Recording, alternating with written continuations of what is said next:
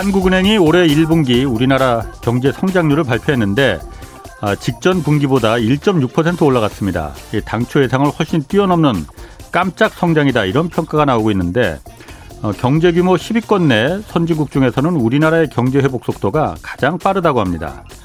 아, 특히 성장률 수치 자체만도 좋지만은 내용이 사실 좋습니다. 첫째는 지난 분기까지는 수출이 워낙 잘 돼서 수출 혼자서 성장을 지금 이끌어가는 형태였는데 이번 분기에는 수출과 내수가 모두 올라가는 이런 고무적인 모습을 보였다고 합니다. 어, 두 번째로는 제조업의 설비 투자가 매우 큰 폭으로 늘어나, 늘었다는 겁니다. 예, 공장에 들어가는 기계류 등 설비 투자는 지난해 4분기, 4분기에 지난해 4분기에 마이너스 2%까지 내려갔던 것이 이번 분기엔 플러스 6.6%까지 올라갔습니다. 기업들이 설비 투자를 늘렸다는 것은 공장을 돌리는 데 필요한 기계나 장비를 새로 들여왔다는 건데 이는 새로 도입한 기계와 장비를 운영할 직원이 더 필요하게 될 거고 또 여기서 생산한 제품을 마케팅하고 판매할 그런 직원도 더 뽑아야 할 겁니다. 고용이 늘어날 것이란 신호죠. 고용이 늘어나면 일반 국민들의 소득이 늘어나니 기업들이 만든 제품을 더 많이 사게 될 거라 경제가 선순환 구조로 돌아가게 되는 겁니다. 아, 긴 터널의 끝에 지금 서 있는 지금 모두에게 선순환되는 그런 경제 회복이 됐으면 하는 바람입니다. 안녕하십니까? 경제와 정의를 다 잡는 홍반장, 저는 KBS 기자 홍사원입니다. 홍사원의 경제쇼 출발하겠습니다. 유튜브 오늘도 함께 갑시다.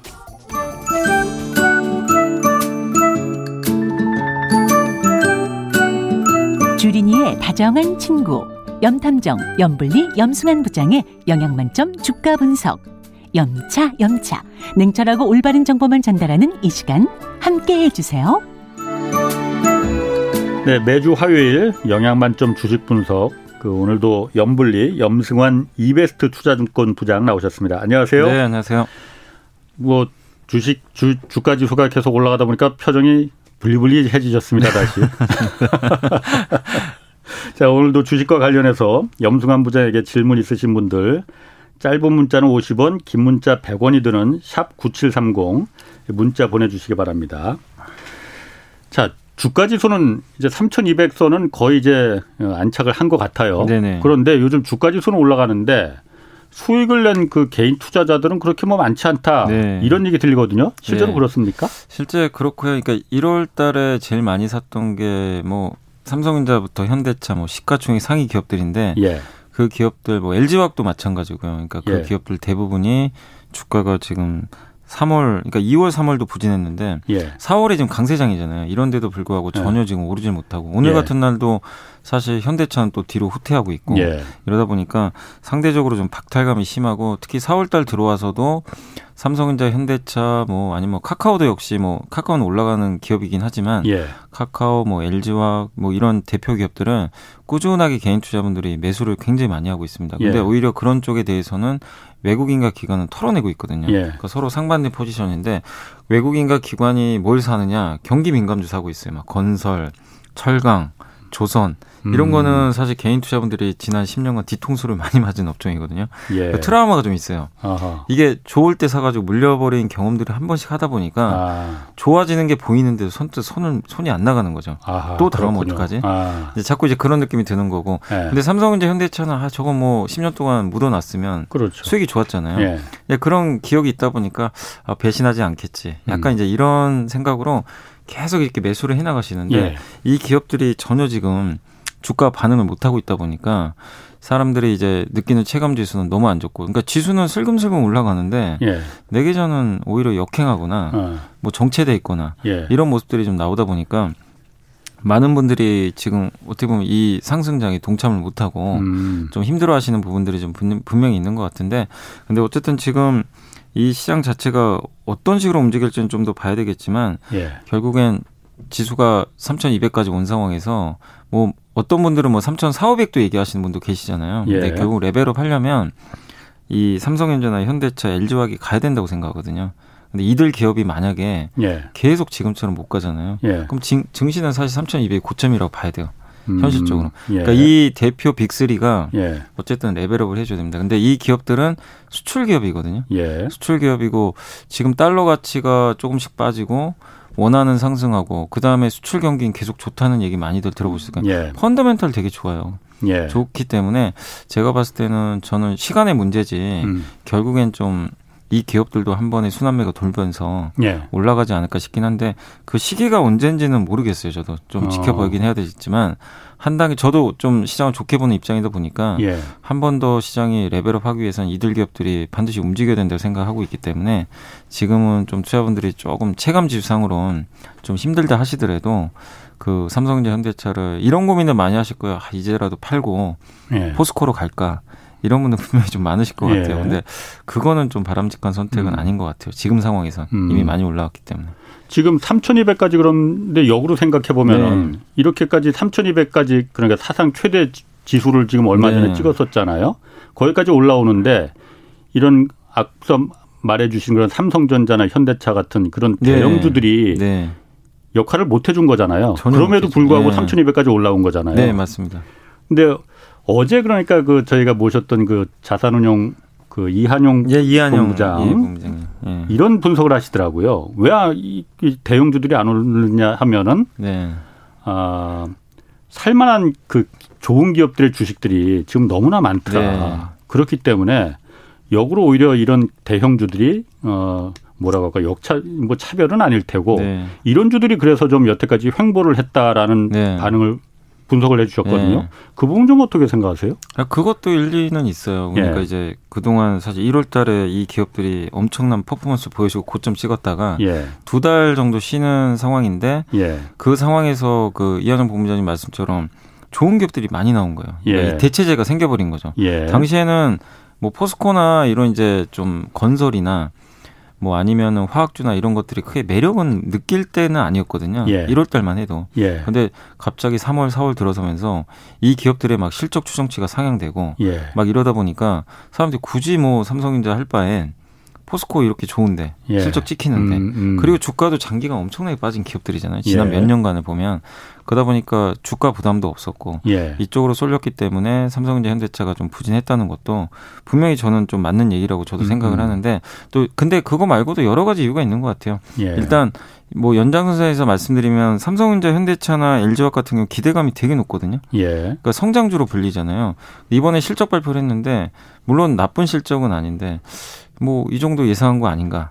약간 이제 이런 느낌이에요. 예상보다 좋았던 거? 좋았는데도 예, 예. 그 전부터 이미 추정치가 올라가 아, 있어서 아, 시장 기대치가 잔뜩 올라가 있는데 예, 예, 예, 그거를 훨씬 또 뛰어넘는 예. 그런 실적이 나온 것도 아니고 그리고 자동차만 해도 5월 달에 이번에 IR을 했는데 5월부터 생산이 안 된다는 얘기를 해버렸어요 현대차가. 예. 5월이 가장 안 좋을 것 같다.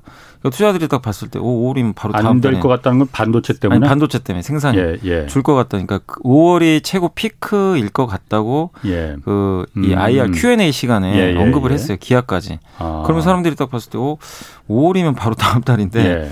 아, 굳이 지금 내가 이 리스크를 짊어지고 할 필요가 있을까? 예. 약간 이제 이런 생각도 음. 들고 삼성전자도 기대치가 잔뜩 높았는데 요즘에 이런 얘기가 나오거든요. 아, 이거 상반기가 피크 아니야? 반도체? 음, 음. 그리고 요즘에 그 삼성전자를 보는 시각 중에 좀 안 좋게 보는 분들이 그 데이터 센터 있잖아요. 예, 예. 뭐 마이크로소프트나 아마존이나 뭐 이런 구글 같은 데가 데이터 예. 센터 운영하는데 예. 이 기업들이 대형 고객사입니다. 그러니까 삼성전자 메모리. 반도체를 사요. 예. 사서 이제 서버에 꽂는 거죠. 예, 예. 근데 그게 반도체 공급이 부족할 것 같아가지고 엄청 사놨대요. 재고를 아. 쌓아놓은 거예요. 미리. 예. 그래서 반도체 가격이 좀 올랐어요, 사실은. 예. 근데 이제 우려하는 거죠. 이거 쌓아놨는데 하반기에 이거 이렇게 많이 재고를 확보해 놨으니 예. 하반기에는 이게 구매 안 하면 어떡하나. 어. 구매 안 하면 서버 가격이 떨어질 거 아니에요. 예, 예. 그러니까 음. 이런 것들까지 가미되다 보니까 아 이거 실적은 지금 좋은 건 알겠는데 나는 하반기 자신이 없다. 예. 그리고 삼성전자 또 파운드리 좀 투자해야 되잖아요. 예. 뭐 일각에선 지금 뭐 오스틴 20조에다가 그 대, 그 뭐죠? 네덜란드의 NXP인가요? 예. 그 자동차, 자동차 반도체, 반도체 세계 2등 회사가 있어요. 예. 그 회사 몸값이 50조가 넘어요. 예. 근데 그거 인수하려면 70조 들어간대요. 예. 거기다가 평택 공장 50조. 그렇죠. 그럼 합치면 얼마죠? 120조네? 120조. 그러니까 지금 가지고 있는 현금이 120조거든요. 예. 이거 다 쓰면 이거 우리 배당 어떻게 할 건데? 어. 약간 이제 투자들의 그런 불안감. 예. 그러니까 이런 것들이 좀 불확실해진 거죠. 예. 그러니까 뭔가 앞이 확 보여야 되는데 그러니까 불확실하다 보니까 투자들이 굳이 내가 이런 리스크를 짊어지고 삼성전자 좋은 거 알겠지만 예. 옆에 보니까 더 좋은 애, 확실한 애들이 보이는 거죠. 예. 싸고 뭐 포스코, 한국조선해양 아니면 은행, 증권 이런 것들이 당장은 더 매력적인 것 같아요. 그래서 음. 그 이하는 본부장님 말씀처럼 그런 또 이유들도 붙어가지고 예. 지금 삼성전자 현대차가 좀 굉장히 좀 장은 좋은데도 예. 좀 쉬어가는 모습이 나오는 거 아닌가 이렇게 좀 해석은 하고 있습니다. 그렇군요. 예. 뭐 질문들이 많이 들어오니까 그 질문들 네. 좀 소화하면서 같이 할게요. 네, 네. 질문들 많으니까 오늘 다뤄야 될 것도 많으니까 네. 너무 길게 얘기하지 네, 마시고. 네, 알겠습니다. 갓파더님이 LG전자 29일 이후에 어떻게 될지 궁금하다고 29일 이후에 뭐가 있나 보죠? LG전자가 아니고 네. LG입니다. LG. LG. 주 LG 그 지주회사가 예. 예. 그러니까 그게 궁금하신 거예요. 거래 정지당해요. 한 달 동안. 인적 분할해요. 아, 분할. 어, 예. LX랑 그, 그 LG 상사 아시죠? 예, LG 예, 상사 예. 그 저번에 말씀드린 대로 조카와 삼촌이 이제 나누고 있는. 아, 아, 아. 예, 그래서 떨어져 나가요. 물적 분할이 아니고 이번에 인적, 분할. 분할이군요. 예, 그러니까 주주분들은 둘 음. 중에 음. 이제 둘 다 가지고 가게 되는데 예. 한달 후에 이제 거래가 풀리잖아요. 정지 예. 후에. 그러면은 아마 제가 기억하기로는 LG를 아홉 열 내가 열 주면 LG를 아홉 주 갖게 되고 예. LX라 그래요 LG 상사 이쪽을 예. LX를 한 주 갖게 됩니다. 음. 그래서 이제 인적 분할 후에 판단하면 돼요. 뭐 더 좋은 걸 가져가고 예. 아닌 건 팔면 되니까. 예. 그래서 내일 모레부터 거래 정지 한 달 들어가니까 예. 그게 나는 한 달간 묶이는 게 싫으면 파셔야죠 당연히. 음, 음. 왜냐하면 주가도 많이 올랐어요 지금. 음. 그렇게 하시고 다만 인적 분할은 뭐 인적 분할 후에 거래 정지가 풀리고 나면 주가가 예. 더 오를 수도 있는 거니까 어. 그거 한 달 나는 감안하겠다 하시는 분들은 그냥 가져가시면 됩니다. 그러니까 분할 끝나고 그냥 투자를 그러니까 판단을 하셔도 되는 거니까 예. 선택하시는 게 좋을 것 같아요. 그러니까 지난번에도 잠깐 말씀하셨지만 주주 입장에서는 네네. 인적 기업이 그러니까 인적 분할을 하는 게 네. 주주 입장에서 더 유리한 거 아닙니까? 더 사실 좋은 게 어. 왜냐하면 내가 선택을 할 수 있어요. 그렇죠. 근데 물적 분할은 어. 내가 선택을 못 그렇죠. 해요. 일단 어. 100%이기 때문에. 예, 예. 예. 그리고 선큰리 아 리선규님이구나. 리선규님이 포스코 케미칼 주가는 왜 이렇게 떨어지고 있는지 특별한 이슈가 없는 것 같은데. 아 이거는 뭐 제가 죄송하다고 할 수는 없는데 예. 제가 쓴 건 아닌데 공교롭게도 오늘 그 어제 실적 발표를 했는데 예.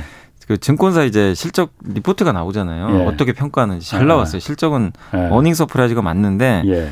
그 저희 당사 애널리스트가 그 커버리지를 하고 있어요. 이제 음. 보고서 써요. 예. 근데 그 투자 의견은 좀 하향 조정했어요. 왜냐하면 너무 이제 그동안 좋은 것들이 반영돼서 예. 좀 비싸졌다. 아. 그러니까 나쁘다가 아니라 예. 가, 그러니까 사실 비싸긴 비싸요. 포스코 케미가 엄청나게 오른 기업은 맞습니다. 예. 그래서 그거로 투자 의견 하향 조정해서 예. 오늘 좀 빠진 것 같은데 근데 이 의견이 맞다 안 맞다는 누구도 판단할 수는 없어요. 근데 예. 직접 판단하셔야 되는데 다른 증권사 애널리스트는 또 목표 주가를 20만 원까지 올린 분도 계세요. 예. 그러니까 그 보고서 한번 참고하셔가지고 음.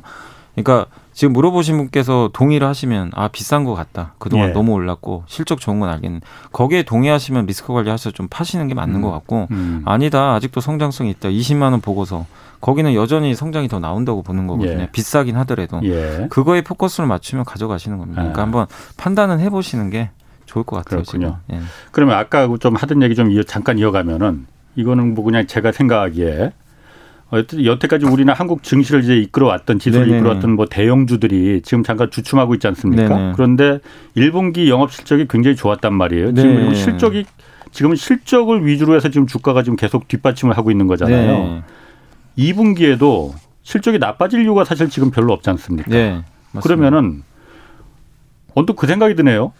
지금 쌀 때 그럼 이런 주식을 사야 되는 거 아닌가? 음. 투자자들 입장에서 네. 근데 그 이제 약간 이런 아닌가? 거 이런 거에 그러니까 예. 기업마다 다 달라요. 뭐냐면 예. 1분기가 지금 영업이익 증가율이 70%가 넘어요. 전체가. 어. 우리 코스피가 예. 엄청나잖아요. 사실 그러니까. 물론 기저효과 있죠. 작년에 안 좋았으니까. 아니, 그렇다고 해도 예. 어. 70%고 아. 2분기는 40%대예요. 음. 그러니까 사람들이 뭘 생각하냐면 성장률이 떨어지잖아요. 예. 증가는 맞는데 예. 그래서 2분기에 대한 그러니까 1분기 실적이 좀 피크아웃 하는 거 아니냐. 예. 1분기가 꼭지 아니냐. 증가율로만 예. 보면. 예. 그래서 2분기 실적이 잘 나와도 만약에 2분기가 70% 이상 나와버리면 이건 진짜 증시가 더 크게 갈 수도 있는 건데 2분기가 40%라는 건 어디서 나온 그건 증권사 이제 애널리스트 추정을 하는 거예요. 추정치 데이터를 모아요. 그 quant 예. 애널리스트 분들이 계세요. 각 증권사마다 아. 그분들이 이제 데이터로 취합을 해가지고 예. 매주 그걸 업데이트를 해줘요. 예. 근데 지금 되게 고무적인 게 저는 증시를 제가 나쁘게 안 보는 게 예. 매주 업데이트를 하는데 매주 아무튼 이익 추정치가 계속 올라가요. 예. 그 왜냐하면 이건 물론 뭐 애널리스트 분들이 워낙 보수적으로 추정했을 수도 있지만 예. 계속 올라갑니다. 근데 이제 다만 1분기보다 2분기가 이제 영업이익 증가율이 떨어지니까 여기에 대한 이제 좀 사람들이 의문보는 갖는 것 같아요. 그럼 예. 1분기가 제일 좋은 거 아니냐? 아, 아. 그럼 지금 주식을 팔아야 되는 거 아니냐? 예. 이런 분도 사실 계시거든요. 근데 예. 그거보다도 기업마다 다 다르잖아요. 예. 그러니까 이제 삼성전자 특히 현대차만 봐도 1분기는 좋았는데 아까 말씀드린 대로 2분기에 반도체 공급 안 돼가지고 예. 감산하면 예. 약간 또 다운될 수도 있는 거잖아요. 음. 그러니까 그렇게 생각하시는 분들은 현대차를 당연히 부정적으로 음. 볼 수밖에 없는 거고 하반기를 보면은 예. 일시적이거든요. 음. 이 반도체 그 공급이 주는 거, 그러니까 부족해서 못 만드는 건 예. 현대차도 언급을 했어요. 일시적일 것 같다고. 뭐 당연히 그렇겠죠. 네. 그러면 음. 하반기는 네. 좋아지니까. 예. 나는 그걸 보고 하면은 사는 거예요, 사실은. 예. 그러니까 내가 투자 시계를 어디다 보느냐 문제인데 음. 분명히 2분기도 증가하는 건 맞기 때문에 예. 좋은 기업을 싸게 사시는 건 저는 분명히 좀 타당하다고 보는데 음. 기업마다 다 다릅니다. 어떤 기업은 2분기부터 계속 꼬꾸라지기도 하고 예. 2분기에 더 좋고 음. 3, 4분기 더 좋아지는 경우도 있어요. 1분기보다 2, 3분기가. 음. 그런 예. 기업들도 있거든요. 그래서 예. 그 각자 어떤 기업마다 그게 너무나 다르기 때문에 통 뭉뚱그려가지고 아 2분기는 1분기보다 떨어지니까 우리 전체적으로 주식 다 줄입시다. 이럴 필요는 전혀 없는 것 같고 예. 그리고 어쨌든 조금이라도 계속 플러스는 되는 거잖아요. 예. 1분기보다 예. 2분기가 더 늘, 이렇게 늘어나는 구조잖아요. 예. 그 내년도는 더 좋거든요. 이익, 이익이 더 늘어나는 게 예. 증가율은 둔화돼도 그렇게 보면 우리가 뭐 실적 장세라는 얘기 많이 하잖아요. 예. 유동성 장세에서 예. 그 실적 장세가 지금 계속 좀 이어지고 있는 구간이니까 예. 여러분들이 거기에 대해서 뭐 너무 불안해하실 필요는 없을 것 같고 근데 실적 장세의 특징은 아무튼 실적 좋은 기업들 위주로만 선택받으면서 가거든요. 예. 그러니까 내가 어떤 기업을 선택하는지가 작년보다는 올해가 더 중요해진 그런 음. 상황으로 보시는 게 맞는 것 같아요. 그렇군요. 예. 자 이제 그 다음 주 당장 월요일부터 이제 공매도 재개돼서 공매도 네. 얘기도 잠깐 좀 네. 해야 됩니다. 그런데 마침 질문도 좀 크게 들어온 게 있어서 박하르바님이 만도권 이 공매도 잔량이 있다는데 일단 이건 뭐예요? 이거 먼저 질문 좀 소화하고. 아, 그러니까 공매도를 쳐놓은 게 있잖아요. 예전에. 네. 예전에. 예, 예전에 그러니까 어. 그거 아직 남아 있는 물량이 있을 수도 있는 거죠. 아, 그러니까 그 금지되기 그러니까 전에 해놓은 거죠. 전에 해놓은 것도 있고 그 다음에 공매도 금지된 게 한 1년 네, 넘었잖아요 지금. 그 전 것도 있을 수도 있고 네. 그 다음에 그 공매도가 금지된 후에도 네. 기관 투자들이 이게 주식 선물이나 예. 아니면은 그 ETF 같은 거 있잖아요. 예, 예. 그런 것들 같은 경우는 이게 ETF도 기초 자산이 딱 있잖아요. 예. 기초 자산이 100인데 이게 갑자기 뭐 만도란 기업이 하나가 있는데 ETF에 들어가 있는데 이게 예. 유독 주가가 올라가 가지고 예. 만약에 100위가 된 거예요. 어. 그럼 100에 맞춰줘야 되거든요. 그럼 만도 주가를 떨어뜨려 줘야 돼요. 그게 어. ETF가 하는 역할이에요. 그 증권사들이 그 역할을 해요. 예. 예 유동성 뭐 공급자라 그래가지고 예, 아무튼 예. 뭐 거래가 안 되거나 그럴 때 시장 공급자 그럼 위에다가 예. 시장 공급자 예. 그럼 위에다가 공매도를 치는 거예요. 예. 그건 허용이 돼 있어요, 사실은. 아, 그런 조정을 어. 하라고. 예, 예. 그러니까 그거는 잘못된 공매도는 아니잖아요, 음, 사실은. 예, 예, 예. 그러니까 그런 거는 가격을 조정을 시켜줘야 되니까 예, 예. 그러니까 그런 식에 따른 공매도는 계속 나왔어요 그동안. 아. 그렇기 때문에 그런 공매도 잔량이 있을 수 있는데, 그러니까 공매도 잔량이 많지는 않겠지만 예. 그런 거에 따른 일부 잔량이 있을 수 있으니까 그 점은 참고하시고 근데 중요한 거는 공매도 잔량이 지금 많고 적고가 중요한 게 아니고 이제 다음 주잖아요. 예. 다음 주에 그 공매도로 이제 분명히 치는 분들이 나올 텐데 그 사람들의 판단에 달린 거죠. 만도가 음. 앞으로 계속 안 좋아질 것 같으면 공매도 잔량과 상관없이 예. 계속 나오는 거고 음. 뭐 어, 앞으로 좋아질 것 같다. 만도란 기업이 자율주행 관련 기업이잖아요. 부품 예. 좋으면 공매도 오히려 했던 것도 걷어들일 수도 있는 거기 때문에 음. 음. 너무 공매도 잔량에 신경 쓸 필요는 저는 전혀 없다고 생각합니다. 네. 지난번에 그 출연하셨을 때 그 공매도가 그렇게 이미 다 반영됐기 때문에 그렇게 주가에 영향을 주지는 네. 않을 거다라고 그런 얘기 하셨어요. 네. 제가 좀 궁금한 게 네. 아, 기관들 같은 경우에 공매도로 해서 당연히 수익이 있으니까는 공매도를 할 거 아니에요? 수익률이 좋습니까? 그러니까 그 일반적인 거 어떤 그 정상적인 뭐 정상 다 정상적인 거긴 하지만은 우리가 흔히 말하는 그 네. 주식에 대해서 그 이 미래를 보고 투자하는 거에 비해서 공매도로 공매도는 어떻게 보면은 이 나빠질 거라고 네, 그죠. 안 좋은 거잖아요. 예. 이 어떤 수익률이 더 좋아요? 기관들 같은 경우에? 아, 그러니까 그게요. 공매도만 하는 기관은 사실 없고요. 우리 한국 같은 예. 네. 그러니까 이게 혼합해서요. 예. 헤지 펀드들이라고 하는데 예. 롱숏이라는 개념으로 하면 롱은 매수예요. 예. 숏은 공매도 음. 그러니까 아래에 베팅하는 건데 롱을 잡아요. 그러니까 예를 들면 같은 섹터가 있잖아요. 예. 를 들면 뭐 자동차라고 한번 볼게요. 예. 자동차에서 현대차가 너무 좋아요. 예. 근데 현대차랑 경쟁은 쌍용차는 안 좋잖아요. 음. 그럼 예를 들면 현대차가 너무 좋기 때문에 예. 이 섹터 내에서 현대차를 강력하게 매수를 하고 예. 쌍용차를 빌려가지고 팔아버리는 거예요. 음. 얘는 몰락하는 기업이니까 그러면은 이쪽에서 수익이 나고 공매도는 공매도로 쌍용차로도 수익이 나잖아요. 예, 예, 빠지니까. 예. 이게 이제 헤지펀드들이 많이 하는 예. 방법인데 양쪽에 다 네, 다, 다 베팅하는 거죠. 예. 그래서 그런 것들을 사실 과거에 많이 했어요. 예. 근데 그게 통하는 장도 있고요. 그게 안 통하는 장도 있어요. 보통 급 이렇게 대세 상승장이 있잖아요. 그럴 때는 안 좋은 기업도 웬만하면 올라가 줍니다. 이게 용인이 돼요. 시장이 좋을 때는. 근데 박스권 장 있죠. 우리 한국에 그동안 박스권 장일 때는 이게 잘 맞았죠. 음. 왜냐하면 돋보이는 왜냐하면 우리나라 증시가 갇혀 있다 보니까 딱 누가 봐도 매력적인 기업은 돈이 쏠려 버려 가지고 예. 쭉쭉 올라가는데 예. 누가 봐도 쟤는 아니야. 이러면은 오히려 공매도 수요가 더 몰려가지고 어. 쭉쭉 빠져. 근데 장이 박스에 갇혀 있고 방향이 없을 때는 그런 걸 보면서 플레이들을 많이 하거든요. 예. 시장 영향보다는 그런 걸 보는 거다 예. 보니까 그래서 공매도가 잘 통했어요. 그래서 음. 그런 전략이 맞았는데 지금과 같은 이런 강세장 있잖아요. 그런 장에서는 사실 long, long 위주로 하는 게 음. 맞는 거고 이런 쇼 플레이가 잘 맞지 않습니다. 생각보다 그게 안 빠져요, 기업들이. 음. 장이 좋다 보니까 그렇군요. 무너졌다고 회복되고. 그리고 이게 그 공매도 해봤던 그 헤지펀드 매니저분들한테도 한번 뭐 이렇게 네. 제가 예전에 문의도 해보고 그랬는데 네. 공매도가 되게 무섭대요. 하면 손실은 아, 손실이 장난이 아니라 그러니까 예. 이게 long 있죠 매수를 예. 해가지고 내가 자, 밤에 잠을 자도 예. 이게 숏을 하면 아. 잠을 못 잔대요. 왜냐하면 주가가 올라가면 올라가면 이게 무한 잠이 안 올 정도로. 예. 그리고 거기 수수료 나가잖아요. 예. 공매도는 빌려야 되니까 그래, 공짜가 아니에요 예. 일단 내 게 아니고 남한테 빌린 거니까 예. 수수료 나가죠. 빌린 기한도 있죠. 예. 그러니까 약간 만기가 정해진 상품인데다가 그렇지. 거기다가 만약에 주가 올라가면 손실은 그냥 내 원금이 아니라 예. 무한대로 올라가고 그래서 되게 좀 어렵다고 하고 있기 때문에 공매도에 대해서 여러분들이 무조건 이제 공매도가 시작됐으니까 예. 그러니까 막연하게 너무 공포심들을 많이 갖고 계시더라고요, 진짜로. 음, 음. 그러니까 왜냐하면 옛날에도 뭐그 불법 공매도도 워낙 많았으니까 예. 트라우마가 있는 건 이해는 하지만 절대로 단 한 번도요 공매도가 증시의 방향을 바꾼 적은 없기 때문에 그렇군요. 너무 음. 염려하실 필요는 없다고 봅니다. 그럼 다 이제 그 개인들도 지금 한 4천 명 정도 뭐 온라인 교육 네, 받았다고 맞아요. 해요. 국내 뭐 네. 공매도 하겠다고 네. 일종의 자격증 같은 거라면서요. 그게. 네, 네, 네, 맞습니다. 그러면은 제가 이렇게 물어볼게요.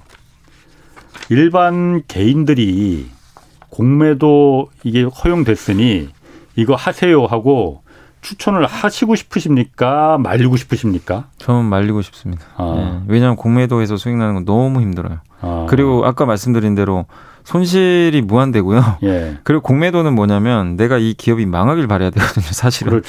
망하면 엄청난 수익이 나는 거예요. 그렇죠. 사실은. 예. 그러니까 일단 이건 투자가 아니라 사실 투기입니다. 투기. 투자는 아닌 것 어. 같아요. 우리가 투자는 네. 내가 이 회사의 동업자가 되는 거잖아요. 지분 네. 투자를 해가지고 이 기업이 성장하면 그렇죠. 나도 같이 성장해서 그렇지. 열매를 받는 건데 네. 어떻게 보면 공매도는 이 기업이 망하길 바라고 해야 되는 약간 그런 느낌인데 그러면 이거는 투자라기보단 어. 일종의 투기고 그리고 왜 힘드냐면요. 제가 말리는 이유가 아니 이게 그냥 수수료도 안 내고 예. 무한되면은 또 모르겠어요. 60일 안에 갚아야 돼요. 예, 예. 빌린 그렇지. 다음에 예, 예. 60일 안에 이 기업이 주가가 폭락을 안 했어요. 예. 그럼 당연히 무조건 갚아야 돼요. 예. 약간 그 신용 대출하고 비슷한 개념이에요. 음, 어떻게 보면 비교가 그게 예, 딱 맞겠네요. 예. 그래서 음. 좀 불리한 게임이라고 저는 보고 있기 때문에 그냥 매수 위주로 하시는 게 더 좋다고 생각합니다. 예, 그 1521님이 현대모비스 그리고 정현수님이 SK 디스커버리 이 분석 좀 해달라. 이렇게 물어보셨거든요. 제가 SK 디스커버리는 잘은 모르겠고요. 예. 제가 분석 능력이 좀 안 되고 예. 그 현대 모비스는 요새 왜 빠지냐면은 일단은 그 실적이 좀 1분기 안 좋게 나왔어요. 예. 왜냐하면 그게 이 회사가 해상으로 그 이제 해외로 그 뭐죠 부품 같은 것도 예. 완제품 만들어 수출을 많이 하는데 요새 아시겠지만 운임 지수가 엄청나게 올랐어요. 해상 운임이? 예, 해상 운임. 그 이제 수출해야 되잖아요. 예. 그럼 배로 실어 나르잖아요. 예, 배가 운임, 없어서 그런 건가요?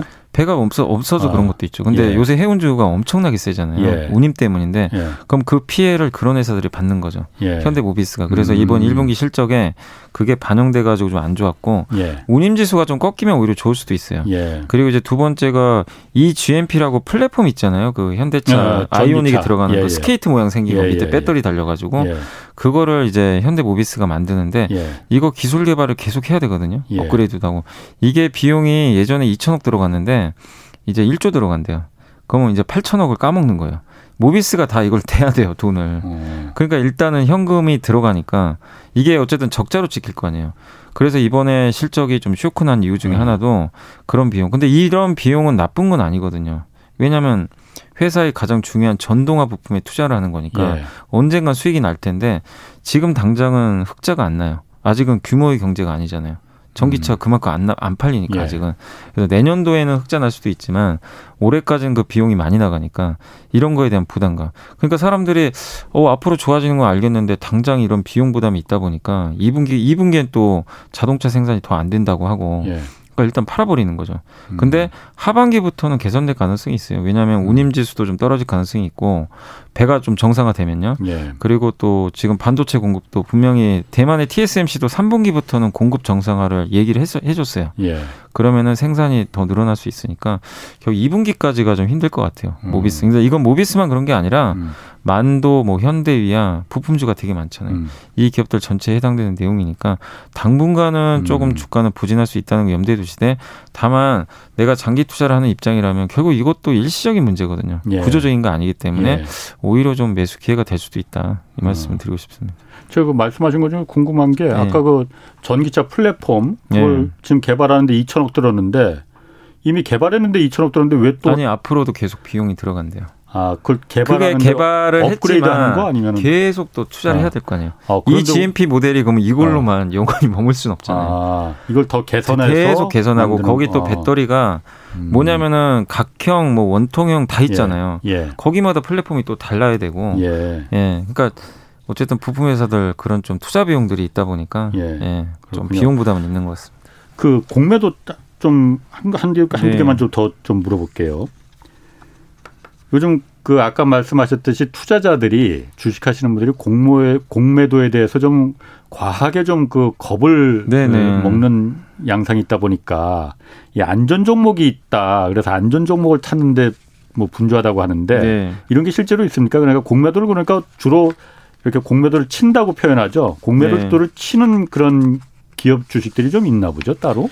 아니 그러니까 그게요 이제 공매도 고평가된 거 그냥 네, 고평가된 아. 건데 사실 뭐 그게 뭐 공매도 치는 세력의 마음이기 때문에 네. 그게 뭐꼭 무조건 공매도를 뭐 고평가됐으니까 네. 쳐가지고 수익 난다 이러지도 않아요. 왜냐하면 테슬라는 그 고평가를 뚫고도 그렇죠. 올라갔기 때문에 예. 그 공매도 치는 사람들도 알거든요. 예. 그렇기 때문에 공매도를 그냥 막연히 많이 치면 무조건 급 나간다 이렇게 생각하지 마시고 예. 실제 사례를 봐도 음. 공매도가 언제 급증하냐면 예.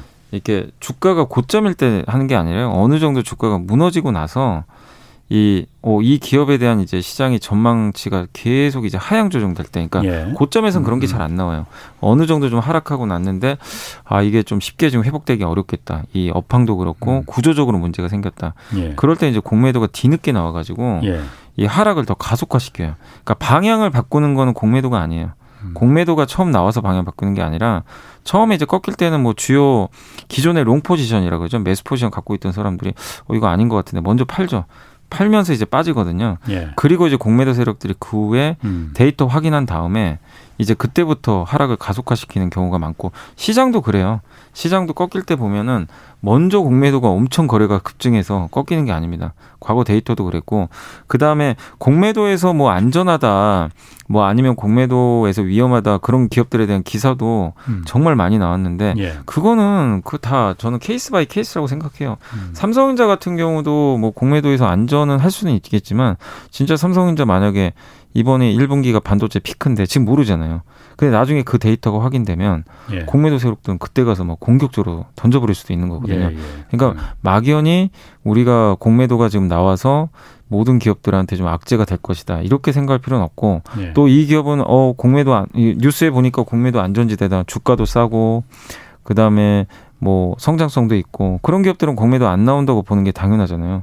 근데 그런 기업들도 어느 순간 나올 수도 있는 거예요. 우리가 음. 알 수는 없는 거예요, 사실은. 음. 그 세력들의 마음이기 때문에. 예. 그래서 여러분들이 그냥 너무 공매도에 그냥 휘둘리지 마시고 음. 계속 저는 그거밖에 없는 것 같아요. 기업이 계속 성장하고 내재 가치가 우수하고 앞으로 하반기 내년까지 이 전방 산업이라고 그러죠.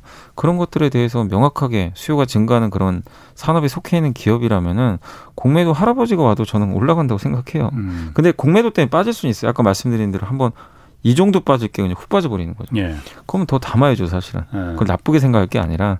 그러니까 결국에 이제 개인 투자분들이 할 일은 공부가 좀 더 필요할 것 같아요. 예. 전에는 공매도가 없으니까 그런 두려움까지는 안 가셔도 되는데 진짜 안 좋아지는 기업들은 훨씬 가파르게 빠질 수가 있잖아요. 예. 그래서 내가 가지고 있는 기업들에 대해서 좀 더 세밀하게 분석을 할 수 있는 지금 상황으로 좀 왔다. 그래서 공매도를 무서워할 게 아니라 내가 좀 더 보유한 기업들을 어떻게 한번 더 디테일하게 좀 그 음. 분석을 한번 해보시는 지금 상황이 좀 필요할 것 같아요 지금. 예전에 제가 그 공매도 아까 또 말씀하셨지만은 공매도라는 거는 그 기업의 주식이 상황이 나빠지기를 원하면서 투자 여기다 투자를 그렇죠. 하는 거잖아요. 그러니까 거죠. 투기라고 예. 지금 예. 말씀하셨잖아요. 그렇죠.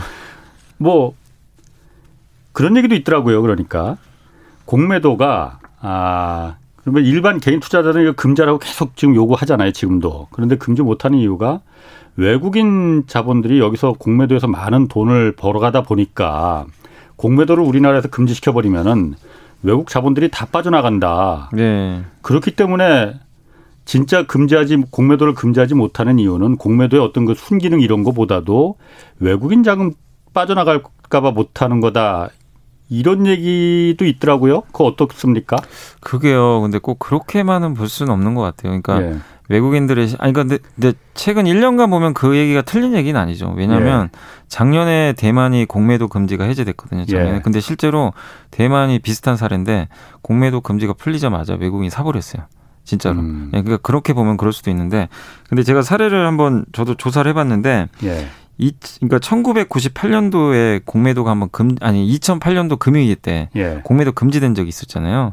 그때 금융위기 때 예. 공매도 금지를 아. 시켜버렸어요. 예. 정부에서 그리고 그때 이제 금지시키고 나서 2019년도에 그 다시 공매도 이제 금지를 해제를 했는데 그 전부터 물론 그당 그때 당시에 금지를 시켰을 때 외국인이 당연히 팔았죠. 팔았는데 공매도 금지 해제 6개월 전부터 외국인이 계속 샀어요. 음. 그러니까 그때로 사례로 돌아가 보면 예. 공매도 금지 기간에도 외국인 샀단 음, 말이에요. 음. 그러니까 그렇게 우리가 딱 데이터를 과거 역사로 보면은 무조건 그것도 맞는 얘기는 아니거든요. 그렇군요. 그러니까 외국인마다 음. 성향 다른데 이런 얘기는 있어요. 외국인들이 어쨌든 뭐 내가 공매도를 못 하니까 네. 아래쪽에 그 이렇게 리스크 대비를 못 하잖아요. 예. 그래서 뭐 공매도를 못 하니까 대신에 뭐 아예 그 뭐 선물을 오히려 선물을 매도하고 해지 차원에서 뭐 그런 경우도 있다고 하는데 그것도 각각의 저는 사정에 따라서 다르다고 생각하고 있기 때문에 음. 너무 거기에 신경 쓰지 음. 마시고 근데 팩트만 말씀드리면 어쨌든 지금 우리나라에서 지금 매도했던 외국인들이 일단은 최근에 뭐 4월 달 들어와서 매수는 하고 있지만 그 대부분이 미국계 자금이 매도를 많이 했다고 하더라고요. 예. 근데 과거에도 미국계 자금들이 우리 증시를 좌지우지했는데 예. 일단은 1차 저번에 말씀 아까 말씀드린 대로 첫 번째 2008년도에 공매도 금지하고 음. 그 2009년도에 풀리고 나서 외국인들이 그 후로도 3개월을 더 강력하게 매수를 했거든요. 음. 그러니까 그 과거 데이터를 봤을 때는 미국계 자금 추이를 잘 봐야 될 것 같아요. 예. 그러니까 다음 주부터 진짜로 미국계 어. 자금이 실제로 매수를 해주는지 어. 그러면은 이게 증거가 되는 거죠. 예. 네. 그래서 한번 그 부분은 체크해봐야 될 것 같은데 지금 여러 가지 뭐 그 전망들은 나오지만 음. 막상 공매도 금지가 해제돼봐야 알 수가 있는 거기 때문에 그렇겠네요. 우리가 뭐 네. 100% 정확하게 지금 판단할 수는 없는 것 같아요. 알겠습니다. 네. 자 0180님하고 조연혜님이 두산 퓨얼셀 3억 흑자 전환인데도 계속 빠지는 이유가 뭘까요? 아 이게요. 근데 네. 두산표설뿐만이 아니고요. 지금 뭐 하나 솔루션도 그렇고 그 신재생 에너지 관련 섹터가 예. 그냥 다들 좀 요새 부, 지지부진해요. 음. 근데 똑같아요. 그 아까 이한영 본부장님이 얘기하셨던 것처럼 예. 아니 그러니까 이 기업들은 비싸. 엄청나게 작년에 10배씩 오른 아. 기업들이잖아요. 예. 근데 옆 옆에 보니까 싸고 좋은 게 어, 보여요. 너무 많더라 주변에. 예, 굳이 아. 내가 이걸 지금 해야 돼? 아. 약간 그런 논리로 볼 수도 있는 거죠. 나빠서는 아닙니다. 그러면 결국엔 삼성전자, 현대차가 움직일 때 이 기업들도 갈 수 있으니까 예. 너무 염려하지 마시고 시간 기다려 보시고 그 다음에 하나만 더 뭐 좋은 뉴스 말씀을 드리면. 그 전 세계 친환경에 투자하는 ETF가 있어요. ICLN이라는 ETF가 하나 있거든요. ICLN. 예, 그게 예. 이제 미국에 상장된 ETF인데 예. 그 태양광 풍력 기업들 있잖아요. 예. 그걸 담아놓은 거예요. 예. 근데 거기에 작년에 우리나라의 그 두산 피어셀 하나만 들어가 있었어요. 예. 그전 뭐 음. 글로벌 기업들이 있었는데 예. 유일하게. 예. 근데 이번에는 하나 솔루션도 들어갔고 예. 현대 에너지 솔루션도 들어갔고 CS 윈드 예. 있죠. 풍력 같은 음. 몇 개가 더 들어갔어요. 예. 무슨 뭘 의미하느냐? 한국 기업들을 이제 인정해 주는 거예요. 예. 신재생 에너지 기업들은. 그만큼 미국의 자산운용사들이 이제 한국 기업들에 대해서도 평가를 하는 거잖아요. 음. 어, 이 음. 기업들 괜찮네. 그러니까 넣어 주는 거 아니에요. 그래서 신재생 에너지 기업들에 대한 인식이 되게 지금 좋아지고 있으니까 음. 그런 부분 보면 너무 이걸 염려하실 필요는 없는 것 같아요. 지금 안 가는 거에 대해서는. 지금 조금 전에 말씀해 주셨던 그 CS 베어링 여기가 1521님이 물어보셨는데 여기도 이제 풍력주라서 CS 윈드 자회사고요. 아. 그러니까 이게 CS 윈드가 이게 그 뭐죠? 이 wind tower라고 있어요. 이렇게. wind tower 이렇게 네. 풍력 보면은 지지대가 있고 기둥 어. 딱 세우잖아요. 어. 그거 만들고 아. CS 베어링이 이제 거기 들어가는 그 약간의 부품들이 있어요. 예, 예. 베어링이 부품이잖아요. 예, 예. 그거 만드는 자회사입니다. 아. 그래서 그냥 같이 보시면 돼요. 그 기업들요. 예. 요즘 중공업주는 어떤가요? 하고 4255님이 물어보셨거든요. 조선주 말씀하시는 건가요? 아니 삼성중공업, 어, 삼성중공업 네, 조선주, 네, 조선주죠. 예. 조선주 요새 너무 좋고요. 그러니까 예. 한국 조선해양, 뭐 대우조선, 현대미포조선이 뭐 예. 연일 급등세를 좀 보여주고 있는데 조선 점 같은 경우 이제 되게 좋은 게 두 가지입니다. 일단 수주가 되게 잘 되고 있고요. 예. 작년에 수주 절벽이었어요. 수주가 아예 안 됐어요. 예. 코로나 때문에. 예. 근데 올해 들어와서 수주 풍년이고 예. 더욱이 좋은 점이 중국이 경쟁자에서 점점 떨어지고 있어요. 중국이 한참 이제 한국 추격했다는 뉴스 많이 보셨잖아요. 예. 막 점유율도 앞서고. 예. 근데 최근에 중국이 저가 선박은 잘하는데 그 초대형 선박들 있죠. 뭐 예. 컨테이너선이나 LNG선 예. 아니면 LNG를 연료로 해서 움직이는 배, LNG 추진선. 예. 그 배들은 납기일도 제대로 못 지키고 뭐 지금 제대로 이게 안 되나 봐요. 예. 제조가. 우리 한국은 무조건 납기를 지키거든요. 예. 그러니까 이제 신뢰가 많이 떨어진 거죠. 예. 근데 그러다 보니까 한국 쪽으로 수주가 많이 몰리는데 근데 이 배들은 지금 수요가 넘치고요. 지난 10, 15년 정도 2017년도에 아 2007년에 배가 엄청나게 발주가 됐어요. 그때 그래 가지고 막 현대 미포조선이 10배 갈 때, 갔을 때인데 예. 중국 호황으로 예. 근데 이제 그 배들이 다 노후화되기 시작했거든요. 아. 이제 교체 시가 됐는데 예. 중요한 건 뭐냐면 이 배를 이제 교체할 때 비싼 배로 교체를 안 할 수가 없는 게요. 기후 정상에 의해서 탄소 배출 줄여야 된다고 했잖아요. 음. 그러면 선박에서 탄소 배출이 많이 나와요. 그렇죠. 그럼 그러려면 연료를 바꿔줘야 돼요. 예. 친환경 연료로. 그럼 LNG입니다. 그게. 예. 그러니까 LNG 추진선으로 바꿔야 되는데 음. 그거는 우리나라밖에 지금 만들 수가 없다고 하더라고요. 경쟁력이 아, 거의 어. 한국의 조선 3사가. 예. 최근에 그 수주 많이 봤는데 어. 이거는 방법이 없어요. 그냥 그러네. 선박 바꾸려면 예. 기왕에 바꿀 거 옛날 그 원유 기반으로 하면 이산화탄소 배출 때문에 규제 받아요. 이제 예. 앞으로 예. 막 벌금 물어야 되고 예. 그러면은 어, 비싸도 LNG 연료를 쓰는 추진선으로 어. 바꿀 수밖에 없어요. 근데 이 시장은 한국의 동무대란 말이에요. 예. 그럼 만약에 싹쓸이를 한다면 예. 그러니까 이거는 가정이에요. 무조건 음. 그렇다는데 그 뭐, 가정이 예, 예, 그 가정이 붙어서 요즘에 예. 주가 가는데 근데 그게 진짜로 맞잖아요. 그러면 조선주는 빅사이클로 와버리는 거죠. 어, 엄청난. 그러니까 상상 이상의 음. 주가가 나올 수도 있는 거예요. 만약에 음. 그게 맞아버리면. 아, 그런 예. 또 이유가 다 있는 예, 근데 이제 물어보신 삼성중공업은 좀 안타까운 게 예. 재무 구조가 너무 안 좋아요. 아, 지난 4년 음. 동안 엄청난 적자를 봐가지고 예. 자본 잠식 상태 그 CFO 그러니까 삼성중공업의 CFO가 예. 직접 얘기를 했거든요. 이 상태면 내년에 예. 직원들한테 언급했대 우리 자본 잠식 될 수도 있다. 음. 그 유상증자할 수도 있기 때문에 삼성중공업 투자하실 때 좀 재무 리스크는 네. 조금 주의하실 필요는 있습니다. 그 1577님이 그러면 조선주 부품업체 전망은 어떠냐고 물어봐 보셨네요. 뭐 성광밴드, 태광, 하이로 코리아 뭐 이런 부품업체들인가요? 당연히 좋죠. 아니 형님 네. 가는데 아우 당연히 따라가야 어, 되고 형님 가는데 아우 네, 당연히 아, 붙는 거고 그리고 아, 태광하고 성광밴드가 왜 좋냐면요. 예. 이 기업들은 조선 그 배에 들어가는 네. 그 기자재도 하는데 예. 하나를 더 하는 게 뭐냐면은 그 저기 중동에 네. 그 플랜트 공장들 있잖아요. 뭐 예, 화학 예. 공장들 많이 보셨을 거예요. 우리 우리 한국의 삼성 엔지니어링이나 예. 현대건설이 수주하면 막 공장 지어놓잖아요. 예. 거기 들어가는 뭐 이음새 있어요. 이음새 같은 그런 것들을 만들어서 납품을 하는데, 그러니까 배관에 이음새 있죠. 배관이 이렇게 휘어질 때 예, 예 이음새를 예, 붙이잖아요. 예, 그거를 만들어서 이제 납품한 단조 회사라고 보시면 좋을 것 같은데 이 기업들은 당연히 중동 수주가 우리 한국 기업들이 수주를 많이 음. 받으면 수주가 같이 들어가요. 예. 근데 최근에 삼성 그 중동에서 이런 발주 얘기가 많이 나오나 봐요. 음. 건설 쪽. 예. 그러면 성광민도 태광이 당연히 따라 들어갑니다. 어. 그러니까 배도 좋은데 건설까지 수주가 늘어날 수 있어서 그러게. 이거 굉장히 지금 좋은 사이클이 지금 나오고 있어서 좋다고 보시는 게 좋아요. 어떻게 물어보는 것마다 그렇게 막힘이 하나도 없으시는데 네. 참. 그 미국 얘기도 한번 해볼게요. 미국 네. 얼마 전에 그 아, 얼마 전이 아니고 이제 내일 내일이죠. 그러니까 내일 네, 그 바이든 대통령 어, 바이든 네. 대통령이 미국 가족 계획 발표하면서 네네. 이번에는 그러니까 저소득층의 교육하고 복지 이쪽에 이제 또 우리가 돈을 쓰겠다. 그래서 1조 달러 이상 쓰는데 네. 이거를 재원 중에 하나로 재정 네, 투입하지만은 예. 자본 이득세를 인상해서 이거 일부 충당하겠다 이런 계획을 지금 갖고 있는 것 같아요. 아직. 뭐 의회를 통과한 건 아니지만은 네. 이것 때문에 또 그 미국 증시가 한번 또 이제 고꾸라졌었잖아요. 네네. 어, 이거는 좀 어떻게 보십니까? 이거 한국 영향도 어떻게 있을지 없을지도 좀 전망도 좀 해주시고. 그러니까 일단 그날 나왔을 때는 이제 이거를 뭐 거기 미국 정부에서 언급한 건 아직은 아니고요. 예. 그한 이제 언론사에서 나온 거죠. 갑자기 음. 나와가지고 미국 예. 증시가 오르고 있다가 예. 갑자기 급락을 해버렸어요. 그래서 예. 끝났고 우리 한국에도 아침에 영향을 줬는데 결국 다음 날 다시 다 올라 버렸거든요. 예. 그러니까 나왔던 얘기가 뭐냐면 이 자본이득세를 올리는 거는 이제 이제 고소득자 있죠. 100만 달러 이상. 투자 예. 주식 투자나 부동산, 부동산. 투자로 예. 1년에 연간 100만 달러면 우리나라 돈 10억이 넘잖아요. 그렇죠. 11억 정도 그, 예, 그 정도 버는 사람들한테만 부과하는 건데 예. 그게 원래 세율이 한 20%인데 예. 이번에 이제 최대 세율로 올리면 40%가 넘어가니까 예. 이 사람들이 주식 다 팔 거 아니냐. 예. 이제 이런 우려감 때문에 그리고 음. 세금 올리는 걸 좋아할 뭐 이 증시가 아니잖아요. 예. 긴축 이슈잖아요. 약간 법인세까지 올리는데 그래서 이제 우려감이 커져가지고 무너졌는데 근데 이제 그 이 자본이득세에 해당되는 이 투자자들 비율이 그렇게 많지가 않다고 하더라고요. 0.3%가 네, 얼마 얼마 안 되니까. 예, 예. 그러니까 그 사람들한테만 고소득자한테만 일단 해당이 되는 거고 예.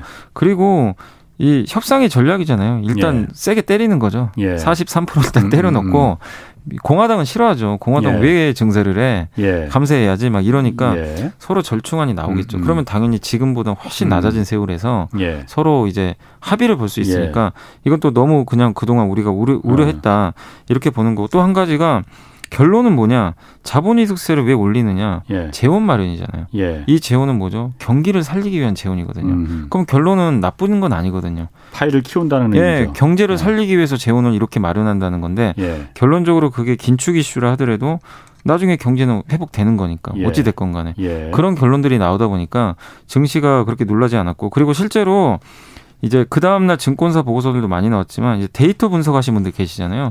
뭐라고 썼냐면 그 미국 증시가 자본이득세를 올렸던 해들이 있어요. 뭔 언제냐면 87년도, 예. 91년, 93년, 2013년도에 모두 올렸었어요. 어. 근데 네 번 다 증시가 다 올라갔어요. 어. 그러니까 되게 이것도 어 긴축 이슈인데 오르니까 되게 예. 좀 신기하긴 한데 올랐고 예.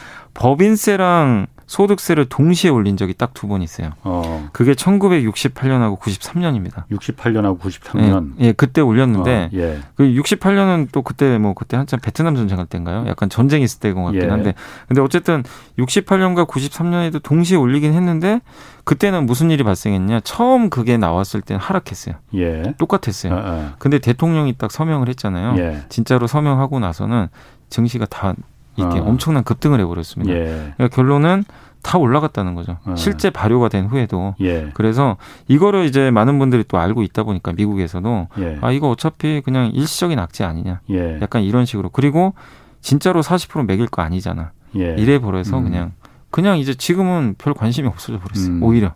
이게 네. 세금을 더 올리겠다는 거는 그동안 쓴 이제 재정을 좀 보충당한다는 의미에서 긴축을 하겠다라는 의미로 받아들여질 수도 있지만은 네, 지금 바이든 행정부 그게 아니고 세금으로 더 올리는 거 거둔 것도 다 써버리겠다. 거기다 플러스 재정도 지금 더 투입하겠다라고 네. 하니. 그러니까 이게 맞아요. 파이가 커지는 거 네. 아니냐. 그러니까 아다르고 어. 어다르다고 예. 그러니까 너무 경기가 좋아가지고 야 경기 좋으니까 우리 과열을 막아야 되겠다. 아, 아. 그래서 돈을 걷어들이는 건 당연히 안 좋죠. 세금 예, 올리고. 예. 근데 이제 기자님 말씀대로 이거는 좋은 어떤 이슈거든요. 사실 이제 세금을 걷는 건 나쁘지만 이 돈 가지고 미국 경제 더 살려보겠다는데 예. 그럼 기업 이익도 나중에 더 늘어날 수 있잖아요. 소비가 예. 늘어나니까. 예. 그래서 결론적으로는 나쁘게 볼 만한 이슈는 아니라고 지금 예. 해석을 하고 있는 것 같아요. 그렇군요. 자, 그 8144님이 삼성생명에 대한 의견이 분분한데 어떻게 보시냐고 물어보네요. 삼성생명이 지금 어쨌든 전자 지분을 많이 들고 있어서 예. 어쨌든 보호법상에 의하면 뭐 3% 이상 지분 갖고 있으면 안 된다고 하더라고요. 그래서 그 이상의 지분을 뭐 팔아야 되는데 그게 뭐 20조 원에 달한다는 얘기도 있고 엄청 예. 나더라고요.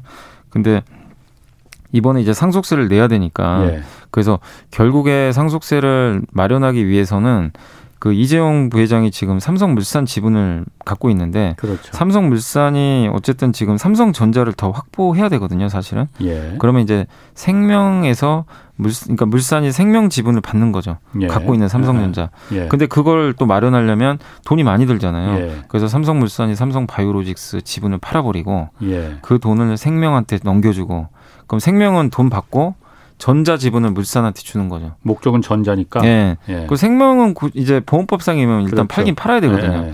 그럼 생명 입장에서는 현금이 많이 들어올 거 아니에요. 예. 그러면은 결국엔 그 현금 가지고 배당을 할 수가 있잖아요. 음. 상성 그러니까 삼성생명 아. 주가가 이런 이슈가 나올 때마다 올라가는 예. 게 예. 이게 빨리 돼가지고 예. 삼성생명 주주들은 배당을 많이 받기로 원해요. 아. 그러니까 전자 지분 갖고 있어도 솔직히 뭐 하겠어요.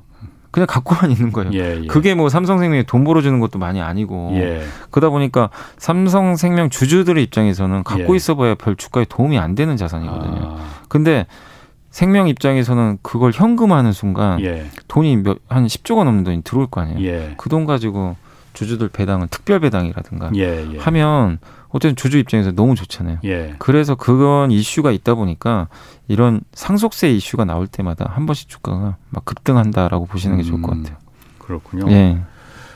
안태윤님하고 364 하나님이 우주항공 지주사 한화 이거 어, 영 시원찮다고 하는데 전망 좀 해달라고. 아 요새 그 네. 우주항공 관련 기업들이 좀 재미가 없어서 그래요. 그러니까 네. 이것도 똑같아요. 아까 신재생 에너지처럼 성장주인데 네. 이쪽으로 사람들이 좀 최근에 별로 관심은 없어요. 예. 아까 경기 민감주가 가다 보니까 예. 결국에 성장주로 몰릴 때 다시 한번 갈 것 같고 다만 10월달에 우리나라에서 누리호 발사도 예정돼 있고 예. 이벤트들은 되게 많아요. 이 우주항공 그리고 뭐 앨런 머스크도 그렇고 아마존의 제프 베이조스도 그렇고 네. 각각 회사들 있잖아요 우주항공 네. 거기 뭐 우주여행 시키겠다라는 포부가 있으니까 음. 시장은 커진다고 보시면 좋을 것 같아요. 그래서 하나도 저는 뭐 여전히 긍정적으로 보고 있습니다. 전은철 님이 그 5월에 그 공모하는 SKIT 그 분리막 네. 회사 이게 또 초대형 네, IPO가 될 거라면서요. 네. 이거 어떻게 보시냐고. 아이고 여름만 되면 내일 무조건 공모주 청약 하시는 게 좋고요. 내일하고 어. 내일 모레잖아요. 예. 이틀간 하니까 다섯 군데 증권사에서 할 수가 있으니까 예. 뭐한 주에서 많게는 세 주까지 받을 수도 있다고 하더라고요. 공모하는 예. 거에 따라선 그래서 그건 경쟁률에 따라 달라질 텐데 예. 일단 10만 5천 원의 공모가고 예. 만약에 요새 따상 기대감 하잖아요. 10만 5천 원에 한 줄 받으면 그게 가격이 얼마까지 가냐면요. 따상을 하면 27만 3천 원이 돼요. 그럼 내가 일단 한 주 갖고 있으면 17만 원, 17만 원 예, 수익이 예, 날 수도 있어요. 어. 물론 제가 계산을 해보니까 이게 지금 시가총액이 7조가 넘거든요. 예. 7조인데 만약에 따상 가면 거의 20조가 돼요. 그래서 어. 비싸요, 솔직히. 음. 따상 건 비싼 건 맞는데 어쨌든 그걸 다 노리고 청약들을 하시겠죠. 예. 이번에 기관들도 1,880대 1로 기관들이 수요 예측을 했는데 어, 역대 최고 경쟁률이 나왔어요. 음. 그냥 다 써낸 거죠. 이거 예. 물량 받으려고. 예. 그리고 개인 투자분들이 내일, 내일하고 모레 엄청난 경쟁을 할 것 같아요. 왜냐하면 중복 청약 마지막입니다. 거의. 예. 그러니까 증권사 하나만 이제 이번에 여러 군데 다섯 군데 다 해도 되는데 이거 끝나고 6월 말부터는 증권사 한 군데만 내가 청약을 할 수가 있어요. 불러가지고 아. 중복 청약이 불가능합니다. 그렇군요. 그래서 SK IT는 거의 아. 마지막이니까 예. 많은 분들이 다섯 군데 다 하려고 음. 할것 같아요. 그렇군요. 마지막으로 7009님하고 9580님도 하고 여러분들이 셀트리온 많이 물어보셨거든요. 아 근데 셀트리온 주가가 안 가는 건 이제 최근에 좀 그 레키로나주라고 하는 그 코로나19 치료제 있잖아요. 치료제. 그게 얼마 전에 그 증권사 보고서가 나왔는데 예. 생각보다 우리 한국에서 음. 이게 그 환자들 대상으로 많이 안 쓰이나 봐요. 의사들이 처방을 해야 되는데 예. 생각보다 기대보다 매출이 안 나온대요 지금.